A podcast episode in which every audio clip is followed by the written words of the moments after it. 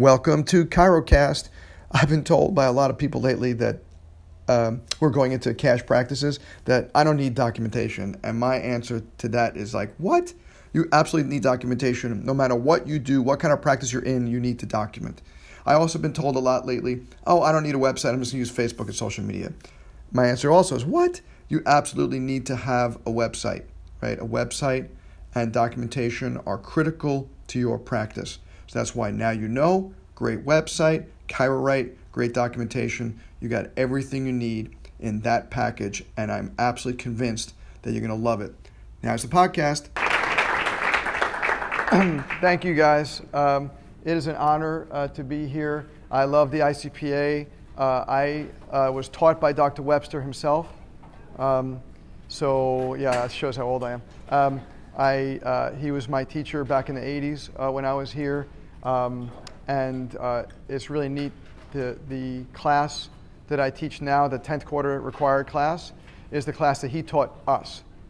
Uh, so uh, it is unbelievably flattering and uh, amazing for me to be able to teach the class that he taught me uh, to you guys. So, and I love being here at Life as an ICPA doc. I get to travel around the world and see other schools. Um, and it's really neat the enthusiasm you guys have uh, for pediatrics and for chiropractic in general. The philosophy you get here, um, it's just unbelievable. Everything that, that happens in any other school happens five times more here, um, uh, and the philosophy is probably a thousand times more uh, than most schools. So you got a lot to be to be thankful for. Um, but I, I want to talk to you guys today about something that's very near and dear to my heart, and I'm I'm getting a little disturbed. I've been in practice now. Next year will be 30 years that I've been in practice. Uh, and I'm getting disturbed, and I'm going to show you why I'm getting disturbed. Because I'm seeing more kids with seizures and epilepsy disorder than ever before. Right? When I first started in practice, that was not a common thing uh, to see. But and it's not just me, you know. So here in this CDC thing, it says more Americans have epilepsy than ever before from 2017. So I'm not pulling up old data. This is this is new stuff uh, the rise in concussions in the adolescent population. There are more concussions now than ever before. Right? So we have more epilepsy, more concussions than ever before. This is very interesting. I, when I first started in practice, I graduated here from 1989. I saw like one concussion like a year. Now we're seeing like one maybe every week or two another kid with another concussion or, or something that uh, an old concussion, uh, you know, post concussion syndrome. What is going on here? It's really making me very puzzled. Um, another thing here, CDC, you may have just heard this. Uh, I st- just started teaching uh, this in my classes in the ICPA. Uh, a couple of months ago, the CDC increased the estimate of autism from 1 in 68 to 1 in 59. What was the estimate when I was a kid? When I was a kid in 1970s and 1960s, what was the prevalence of autism? One in 10,000. Right? One in 10,000. Now the prevalence is one in 59. Right? This is getting me very concerned. When I first started practice, I never saw autistic kids. I remember calling up Webster, the first autistic kid I saw, like 95, 96, not knowing what on earth to do, and he gave me amazing help uh, with that. Um, Uh, is puzzling, very puzzling. What is happening here? Here's another thing 43% increase in ADHD diagnosis in the last eight years. How, what, is, what is happening? Right? What is happening to our kids these days? More epilepsy, more autism, more concussions, more ADHD. How about this one? More suicides. The suicide rate has increased more than 25% since 1999, said the CDC from a couple of weeks ago. Right? What is going on here? Right? So this isn't just little kids, this is older kids, this is adults. Something is really puzzling me. How about this one? This is from a few years ago 511 days, 555 mass shootings, zero action from Congress. What is happening? Right? And we still have zero action from Congress right? And now it's this is from 2016. It's now 2018. They're not doing anything about this, and I'm going to explain probably why that is in a moment as we keep on going with this. But then I started thinking about other stuff because I'm watching my patients because I don't take care of a lot of senior citizens. It's just not my game, right? My shtick is the little munchkins like that one over there, right? That's my shtick. I love the little kids. But my patients their parents, right, and their grandparents are developing Alzheimer's. The death rate from Alzheimer's has increased 55% over the last 15 years, including my father, who passed away from Alzheimer's in 2003. What is happening to our people? And then we go to this. Mayo Clinic study shows increase in Parkinson's over the last 30 years. Okay, so now we're, we're having kids born with brain issues, right? We're having kids develop brain issues as they're going getting older. We're having kids have all kinds of issues so badly that, that some of these kids are committing suicide or mass shootings. And then our older generation is dying from Alzheimer's younger than ever before and Parkinson's. Okay? So something is really weird happening here, right? MIT, brain disorders by the numbers. Brain disorders, including developmental, psychiatric, and neurodegenerative diseases, represent an enormous disease burden in terms of human suffering and economic costs. this is staggering stuff. This is staggering stuff. This is from the World Health Organization. There's ample evidence that pinpoints neurological disorders as one of the greatest threats to public health. One of the greatest threats to public health. Obesity isn't the problem anymore. When I first came onto the Life University staff as adjunct faculty in 2001, my wife and I started going to the Association of Chiropractic Colleges research conferences. We would do some research, submit it, get accepted, and present there. One of the presenters, I remember early on, maybe 07 or so, was from the American Public Health Association. He was the president. And he said, The number one problem in our country is obesity. That is the number one health concern. I would like to say something a little different because even though this is still absolutely a health concern, I think the number one concern is our brains. I think the number one concern of ours is brains. What's the, the number one problem? Is what's wrong with our brains? Why are we growing our brains wrong? That's what I really want you to think about. So now I've been doing this for 30 years, and I am watching an epidemic of brain issues. That is the new problem of our time.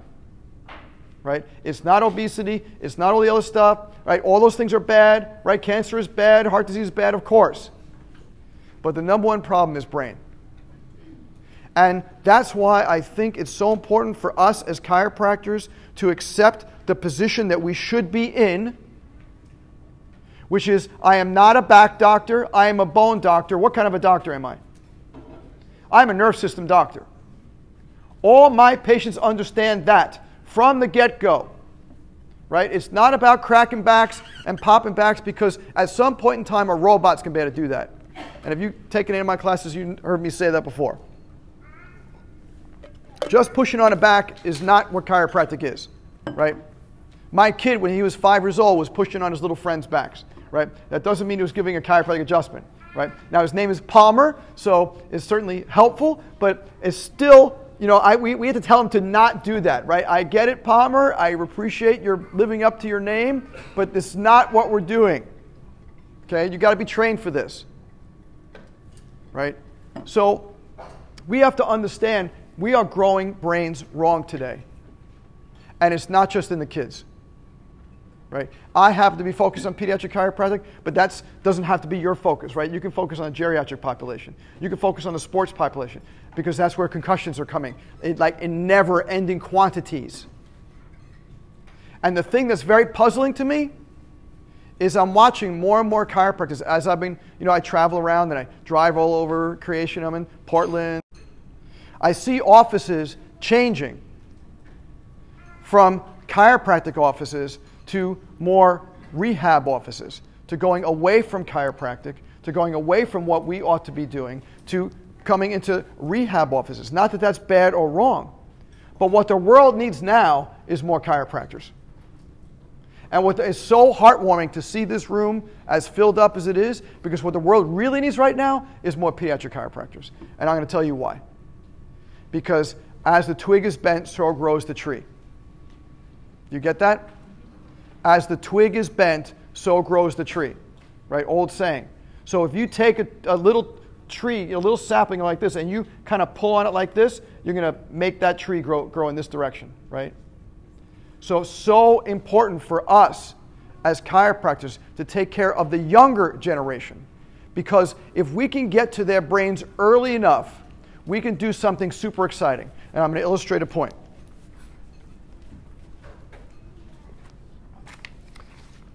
I have so many different papers to talk to you about. I don't know if I'm going to get through all this kind of stuff.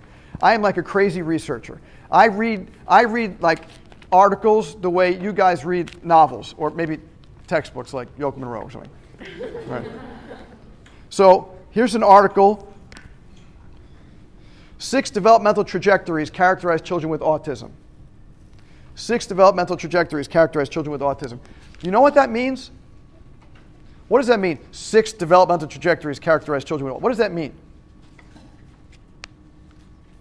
It means that, that when they see an autistic child or child with autism, that there's essentially six possibilities that's going to happen with these kids, right? They either stay the same, they get worse, or they get better. Pretty much like that. Only one, if you looked at, if you go deep into this article, only one of the tra- trajectories really shows these kids going way high up and really improving.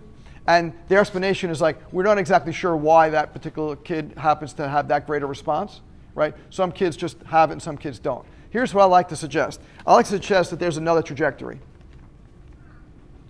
I like to suggest that there's a chiropractic trajectory. Right? And I like to suggest that there's actually two chiropractic trajectories. There's two tra- uh, trajectories through chiropractic. Here's the first one. The first one is the kid comes into your office as a little baby and they're already having some neurological issues. How do you know a little baby is already having neurological issues?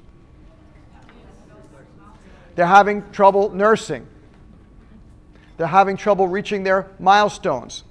They're having trouble with colic or reflux. You say, wait, wait, wait, wait, wait. Nursing? That's, that's not a brain issue. That's just like a mouth issue or what.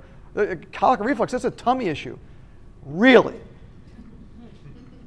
Right? Nursing. Are, are we supposed to eat? Do we kind of have to eat?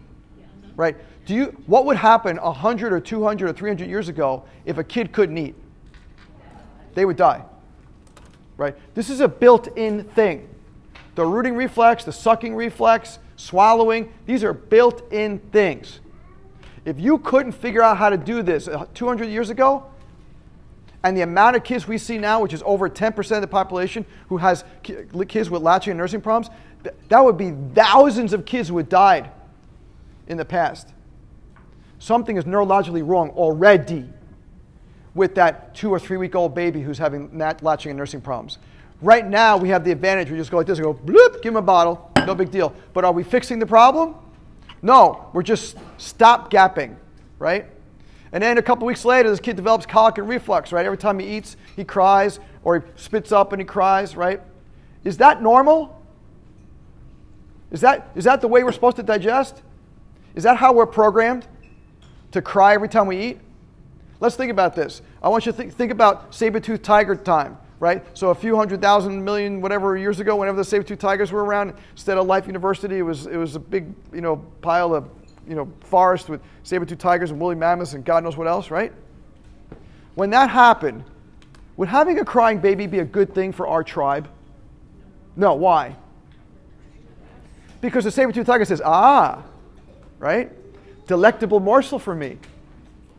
Right? So, and then you'd have to defend the saber-tooth tiger from attacking your tribe.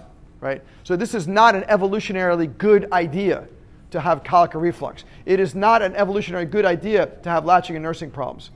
Right? All those things indicate there's something going on with the brain. The brain is not functioning the way it's supposed to. If it's not functioning the way it's supposed to, something is malfunctioning, and the problem isn't fixed just by saying, let's give the kid a bottle, or if they have colic reflux, let's give the kid some Prevacid. That's not going to fix the problem, it'll fix the symptom.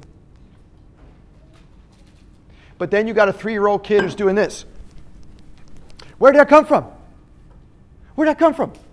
I can't believe it. He doesn't recognize his name. He doesn't talk. He doesn't. Where did that come from? Look back. Look back, right? So when I see this, six trajectories, here's one trajectory. The kid comes in with colic or reflux or latching and nursing problems. What do you do? You adjust them. And now they don't have colic reflux anymore. Right? Not that I fix colic and reflux, right? Let's not put that out there. We come, ICPA, we are a salutogenic model. You know salutogenesis? You ever hear that word, salutogenesis?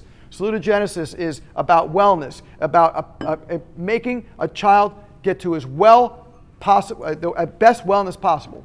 That's what salutogenesis versus allogenesis, right? Allogenesis is all about pathology, right? We fix it when it's broke. Salutogenesis is we keep it tuned up forever. So if we have a salutogenic model, I don't fix colic reflux, I don't fix latching and nursing problems, I don't fix autism, I don't fix ear infections. I only fix one thing. What's that? Subluxations. That's what I fix. There's no other thing that I fix.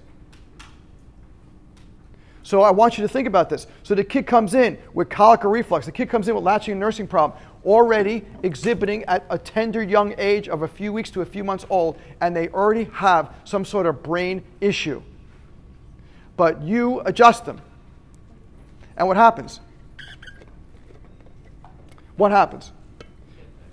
It, well, they get better, right, from whatever it is that's happening, right? Their colic is better, their reflux is better, they nurse better, and you're like the hero, high five, yes. But you know what's more important? Is their brain. Do you understand that? The long range ramifications of what you're doing is not about their symptom. Matter of fact, I will challenge you that whatever symptom you think they're coming in for is not why they're coming in.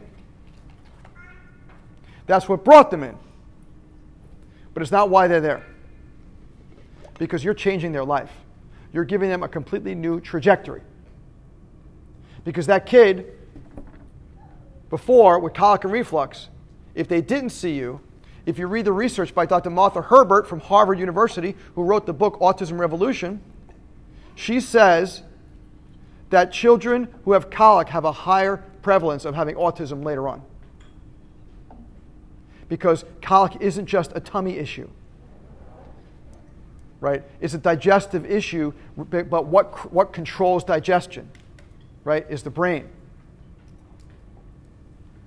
So, trajectory number one, we adjust the child, this little munchkin, a little baby who's a couple months old, or a small one like that, maybe a year or so old, year and a half old, right? Ten, wow, big boy. Wow. That's a big boy. You are playing football for UGA, kid. Huh. So we adjust kids like this, and their trajectory is different, right? So what happens is when he's six, or she is six, or eight or ten, they don't have the problems that they would have had, right? Now, unfortunately, this is, this is tough to measure, right? How can you predict what they wouldn't or would not have had, right? But I just know, right? Because I've been doing this for a long time. Because here's the other trajectory, right? That's trajectory number one. Trajectory number two is this kid comes into your office and already has autism. Kid comes into your office and has ADHD.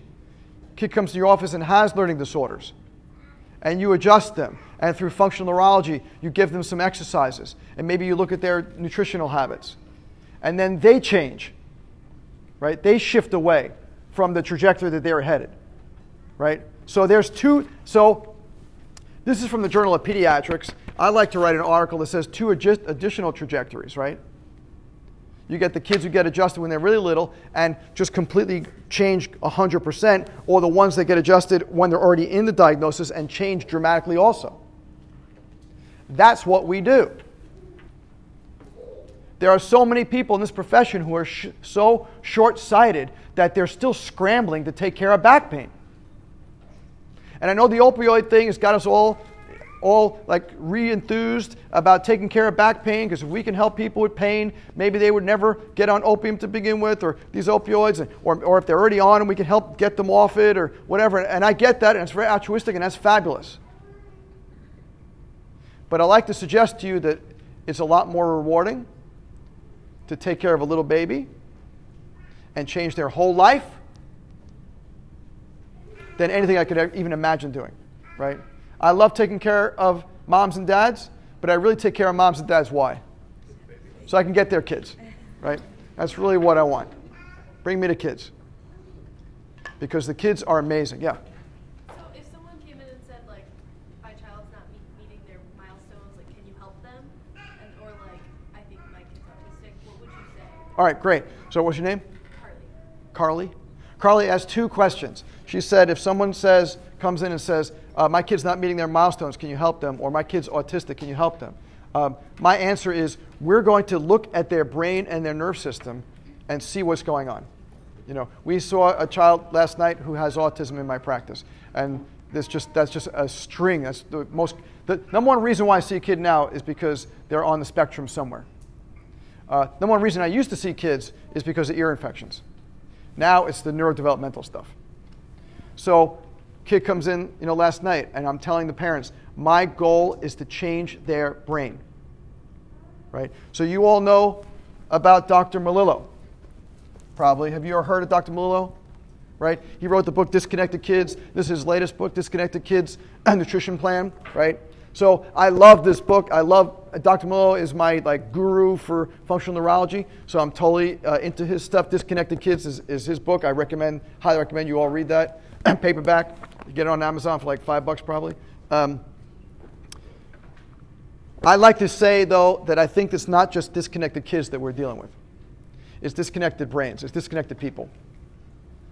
Right? It's way more than just disconnected kids. Because, like I mentioned before, we have the Alzheimer's, Parkinson's, etc. But getting back to Carly's question. So, what I tell them is, is your child has got disconnection in their brain. And what we're trying to do is we're trying to find that disconnection and help it through three things chiropractic adjustments, strengthen the spine and the nerve system and the way the brain works.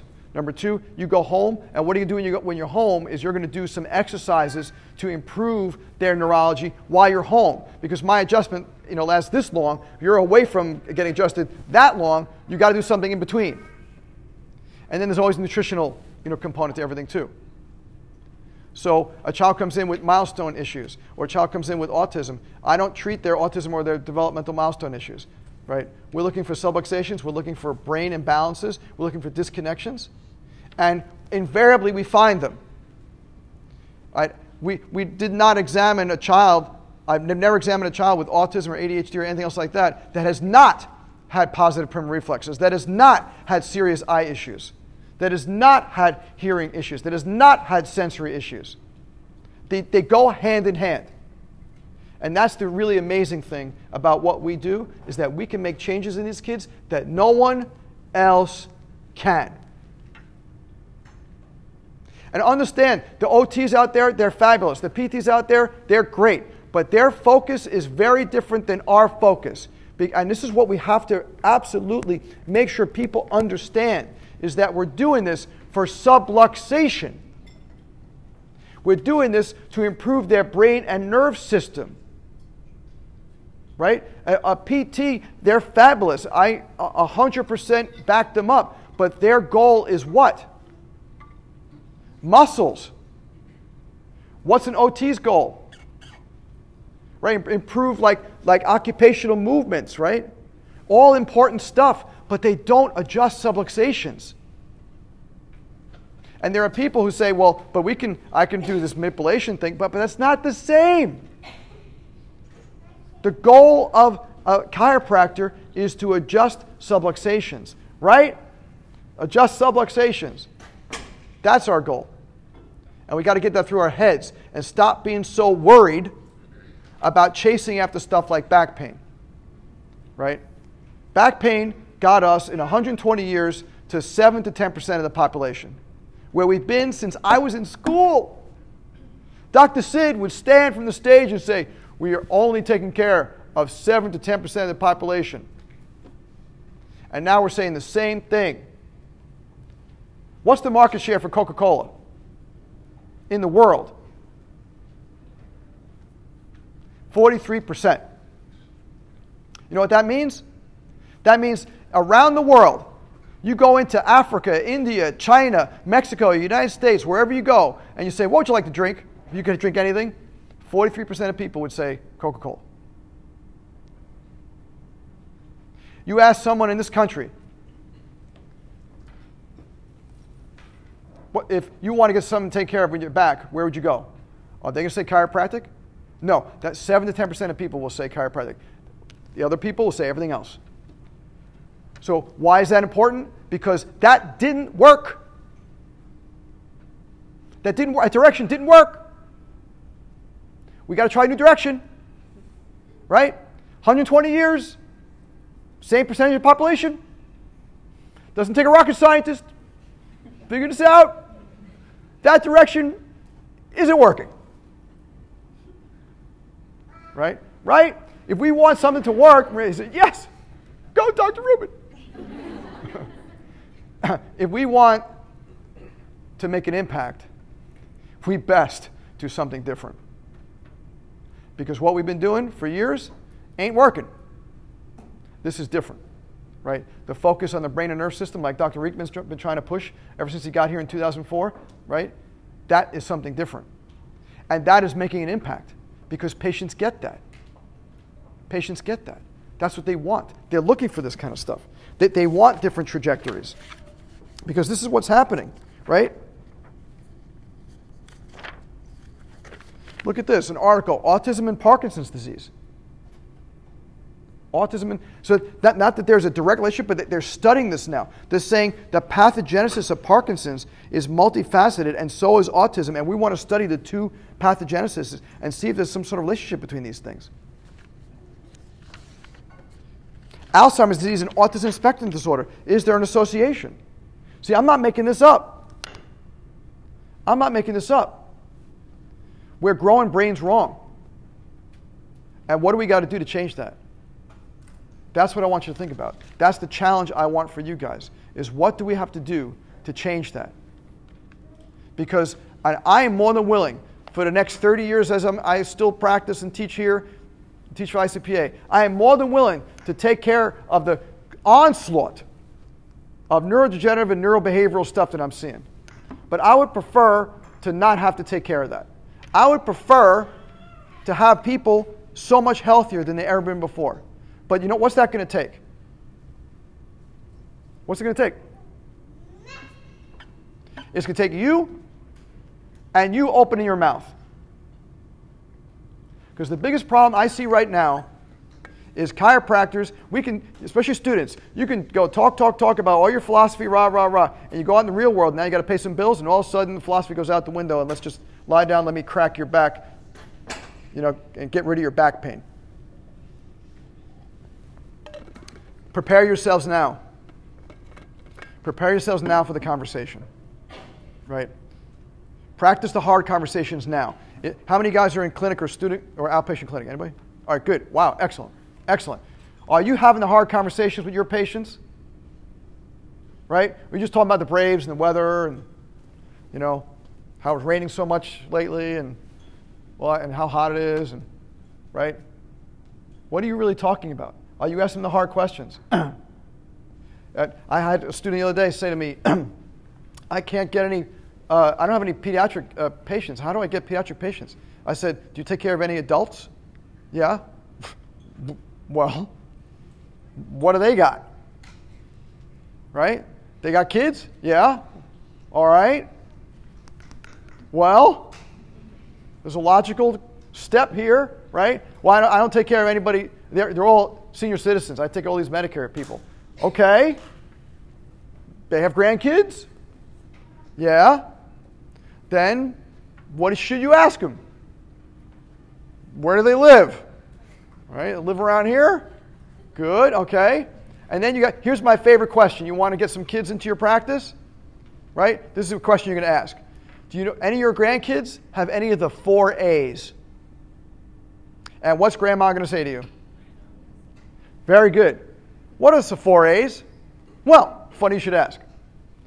Autism. What else? ADHD, asthma, allergies. Those are the four A's, right? So, of the four A's, guess how many children in America have at least one of the four A's? One third of all American children. One third, according to Dr. Ken Bock, uh, Healing the New Childhood Epidemics. According to Dr. Ken Bock, one third of all children in the United States have at least one of the four A's. And what I've seen is the four A's come together a lot. Like yesterday, the child that we examined had autism and ADHD. Very common to see them as comorbid factors. Very common.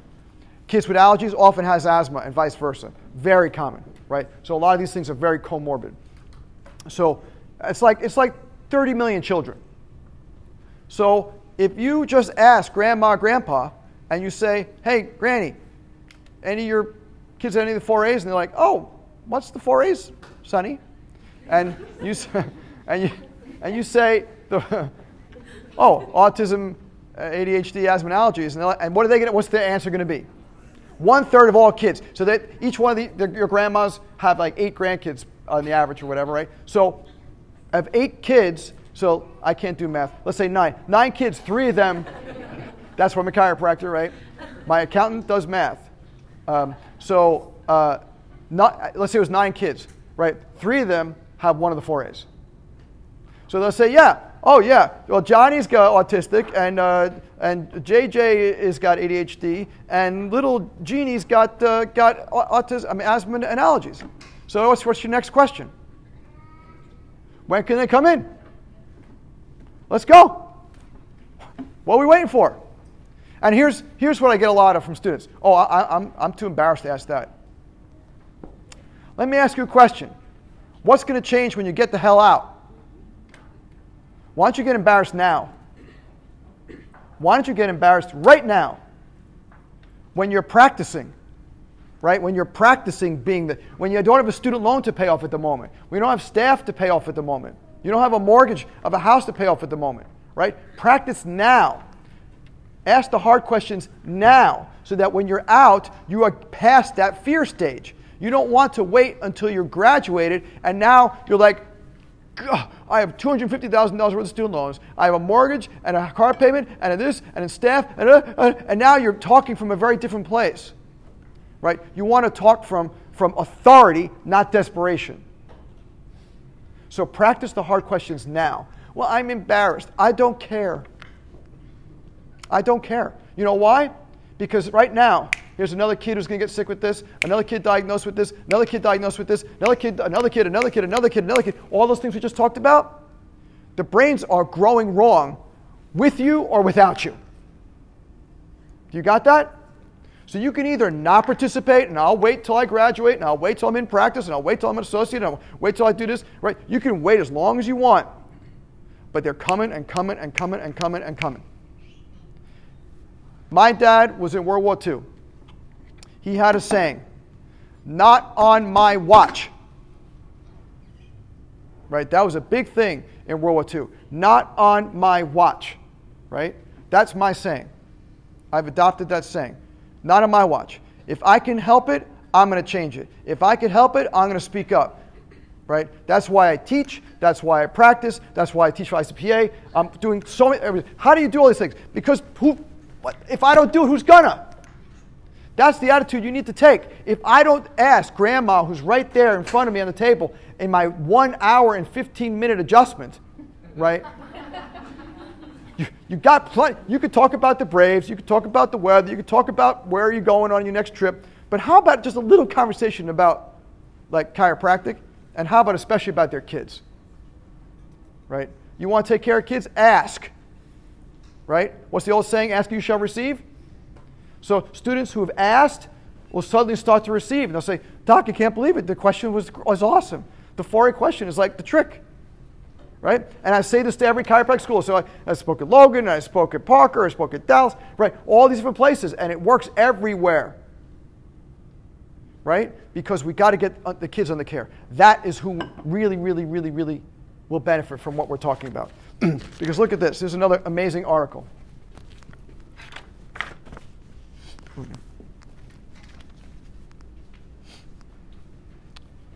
I read this article a couple years ago.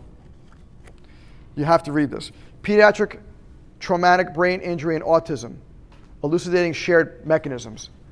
We started seeing this, it happened a couple years ago where a kid came in in the morning who had a concussion, and a kid came in in the afternoon who was autistic, a child with autism. And if I didn't know what was going on with them, like if I didn't have a diagnosis as they walked in, they looked the same. Right? Not an acute concussion like someone just walked in, but post concussion syndrome, PCS, A post concussion syndrome kid and a kid with like high functioning autism, they look the same. Their behavior is off. They have crazy muscular lack of control. They have all this. They don't, they're not the same person, right? That this, it's extremely similar because it's a brain. Both of them are brain injuries, right? A concussion is a traumatic brain injury. But autism is a non traumatic brain injury. The brain got injured somehow, somewhere, whether it was in the womb or at birth or right after birth or something happened. Some sort of insult occurred in that child's brain that has created something that looks like a concussion without actually getting hit, right? So the, the, the thing is that can a child actually have a brain injury without actually being injured? Do you understand? So we have to think about all these things. And the thing that is so cool in this particular um, article is what they're talking about. If I can get to it here. So many shared biological mechanisms. They share gastrointestinal disorders. They share learning difficulties. They share seizures. They share sensory processing disruption right? So you have four different things that they're sharing, four different things that look the same in a concussion and autism. Isn't that amazing? So, what does that mean for us as chiropractors, just to, to get to a practical side? Do I adjust a child with autism or a child with concussion the same as I adjust a completely healthy child? No. No, they cannot receive adjustments, especially to their upper cervical spine, in the same manner that a healthy, well child can. Because their upper cervical spine is very, very weak. Because if you've got a weak brain, you've got a weak upper cervical spine. They come hand in hand. And these are the things that you need to start educating yourself on.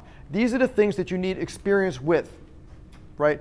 Pediatric, one thing that Webster used to always say about pediatric chiropractic that used to get him so mad is that adjusting a kid is not like adjusting a little adult.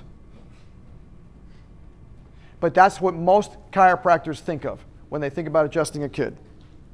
Is they think adjusting a kid is like adjusting a little adult. I'll just take my adult adjustment and kind of small it down for them.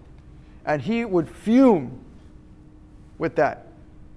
He would say adjusting a kid is as different as Gonstead is from Thompson right? They both do the same thing. They're both amazing adjustments, but they're not the same delivery. Same thing with getting with doing a pediatric adjustment, right? That's why you have the special pops class in ninth quarter that Dr. Kramer teaches, and she's awesome. And that's why I teach advanced pediatric technique after you take the 10th quarter class, the pediatric diagnosis class. So you can take that as an elective later on. That's why those classes are so important because you've got to know it's not the same. And when you're delivering an adjustment to a, a, child who has a concussion, it's not the same adjustment, not the same forces as you would a child who does not have any sort of neurological issues. But you guys need to know that. You guys need to be responsible for this, right? I see a lot of people coming into my practice who have been to other chiropractors before, and they treat the kids like little adults, and the kids don't like it, and they don't respond well. We need to understand that. There is a difference. Pediatric chiropractic is different, right? That's why I love the ICPA. 15 modules to get you trained. Super trained, right? The reason I tell people you should do ICPA, there's no have tos, right? But if you are into pediatrics, like I am, then the reason you get trained in the ICPA is because you want to prove to the world your intent right? I am serious about pediatrics. I took 15 weekends of my life extra outside of school to study this. I did two practice based research network uh, participations. I took this huge certification test. I went above and beyond to take care of that little one. Right? How, how else are you going to prove to the world right? In my opinion, you can't just say, oh, yeah, I'll take care of a lot of kids. But, well, what, what knowledge do you have to do that, right? And a beautiful thing about Life University is with, with the special pops class and the pediatric diagnosis class and then the three electives, you can have a tremendous amount of knowledge, but I really recommend going all the way with ICPA. Just an opinion. You don't have to, no have tos, but I think it's so important because otherwise, this is going to be the result. Article from Wall Street Journal a couple years ago. Should we take a daily pill to avert deadly diseases? There's a new thing out there called a poly pill. And this is a study published in the New England Journal of Medicine in May of 2016. They said people took this poly pill, 12,000 people took this poly pill, and some of them got drugs to lower blood pressure, lower cholesterol, placebo, etc. And the people who took the drugs actually did better than the people who didn't. And they're saying a poly pill could even help, help healthy people. It's one or the other, guys. Do you understand? We're at a cusp right now, a very important cusp in chiropractic, where chiropractic will either take a very mechanistic, very, you know, simplistic, let me adjust a back pain until it goes away approach, or we're going to go vitalistic and philosophical, right? Not there's something wrong with taking pills if you need them, if there's a desperation, if there's an emergency, if there's a crisis, if there's a long term chronic thing, okay, I get it.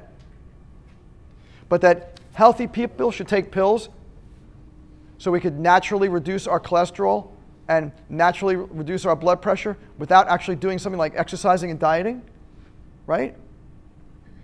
Right? The whole idea that we need to propagate is that our bodies are amazing your kids' bodies are amazing. And what we have to do is we have to find that disconnection and reconnect them. Because otherwise, in a few years, my talk is going to be worse, right? I'm going to keep on showing you these. I'll, I'll come back in here and I'll show you the same slides, right?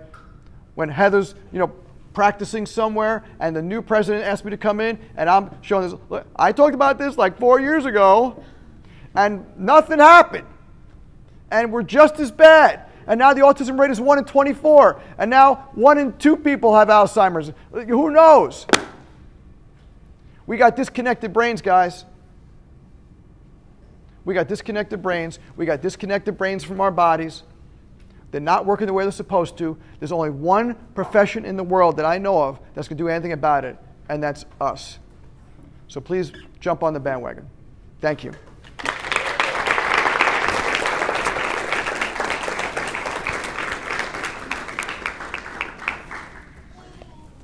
Yay. Yes.